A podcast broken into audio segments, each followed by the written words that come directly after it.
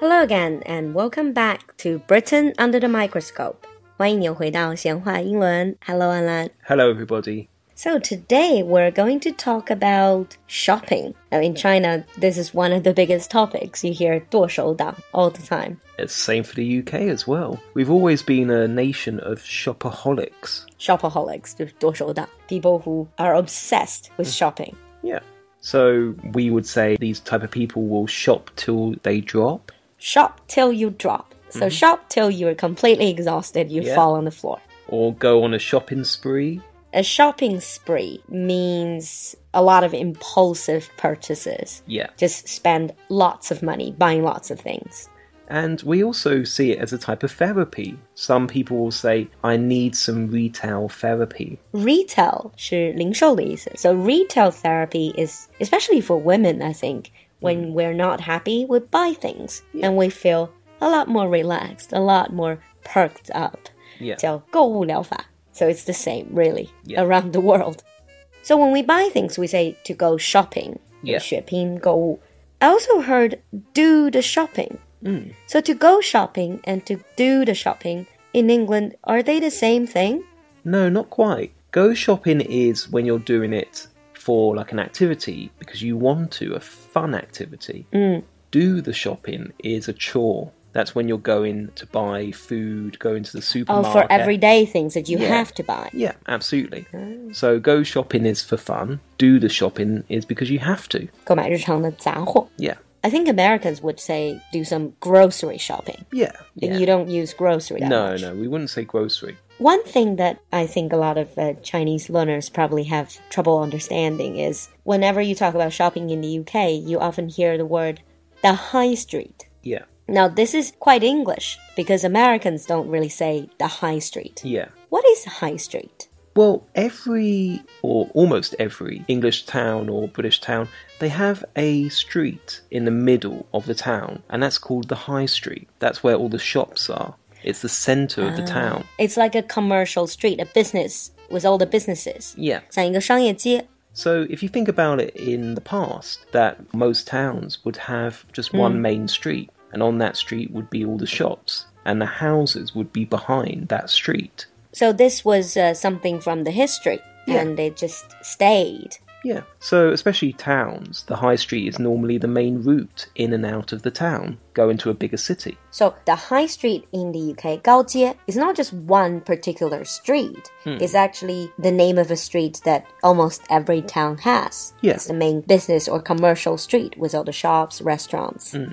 You know, lately, some of the English or British brands, especially fashion brands, are coming in. They're called the high street fashion or high street brands. Yeah. Mm-hmm. They're usually not very expensive and then ready to wear. 高阶时尚, For Yeah. example, like H&M, Yeah, so these are, they're quite cheap, and pretty much they are chain shops, they're chain stores that every little town would have. Hmm. But they do follow the fashion. They do follow the latest trend. So they're very popular among younger crowd. Yeah, and it's also more practical fashion. If you think about high fashion, it's a lot of clothes that people wouldn't wear in everyday life. High fashion, 高端的这种时尚. Models would wear high fashion. But Yeah. normal people, high street fashion. So the high street in the UK, that's not the only difference between Britain and America. You can also see it in the names of the shops as well. Yeah, this I have noticed. I think in the UK, you still use a lot of the older terms. So, for example, in America, you probably have the grocery store or fruit and vegetable store. Yeah. We would call that the greengrocers. the greengrocers. And in America, you have liquor store where they sell alcohol. We would call that an off license. What does that mean, off license? I see it quite often, um, but I don't really know what that means, off license. It's because pubs in the UK they have to have a license To sell alcohol. to sell and also consume alcohol. So an off license is essentially it's a place that it can sell alcohol, but you cannot drink it on the premises. You Uh, have so to it's take a it bottle home. shop. Yeah. In America, you have drugstore Mm. So we call that the chemists, and fish store. The fishmongers. The fishmongers, that's something that's so old sounding, very, Yeah. very traditional sounding. But we still say it. And if you go into a British supermarket, you'll still see the signs because the fish counter would be called the fishmongers as well. Fishmonger 听起来有点像鱼贩子。 Yeah. And also another thing that's quite different in China, you don't really you see a lot of shopping malls. You don't really see department stores that much anymore. Department stores 一般是百货商场. We have more shopping malls where you have different brands. But in the UK, you still have some very old, very long established department stores. Oh, yeah. You have department stores like John Lewis, Mm. for example, which is very well known. Also, Debenhams, which sells clothes but also sells other things. These are Have- more mid-range. Yeah, but we also have shopping centres. So we don't call them shopping malls, we call them shopping centres. Another thing that I've noticed in China, you don't really see them, is on any high streets or i- in any town in the UK, you see a lot of charity shops Yeah, like Oxfam. Obviously, these are second-hand store. yeah. These are very, very common in the UK. A lot of people see them as good value for money as well, and they're also helping out charity.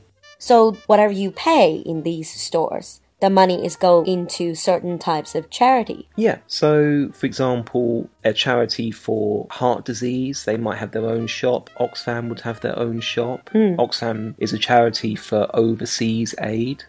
So, uh, charity shops are quite popular because people donate their clothes and people go in and they buy clothes at discounted rate. Hmm. And in the UK, it's very popular. 所以就是这种慈善商店也是一个互助的，so people helping other people. Yeah. So, for example, when I go to the UK, sometimes I go to charity shops and have a look at the books. People donate books and you can buy Second-hand books. very cheaply. Mm.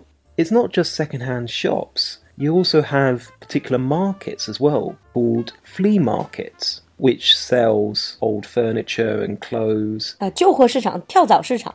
Oh, that's where it comes from. Flea literally means 跳蚤, Yeah. Uh, flea market. I have not seen that many of them. Is it still popular in the UK? Yeah. For example, we would also have jumble sales as well, car boot sales.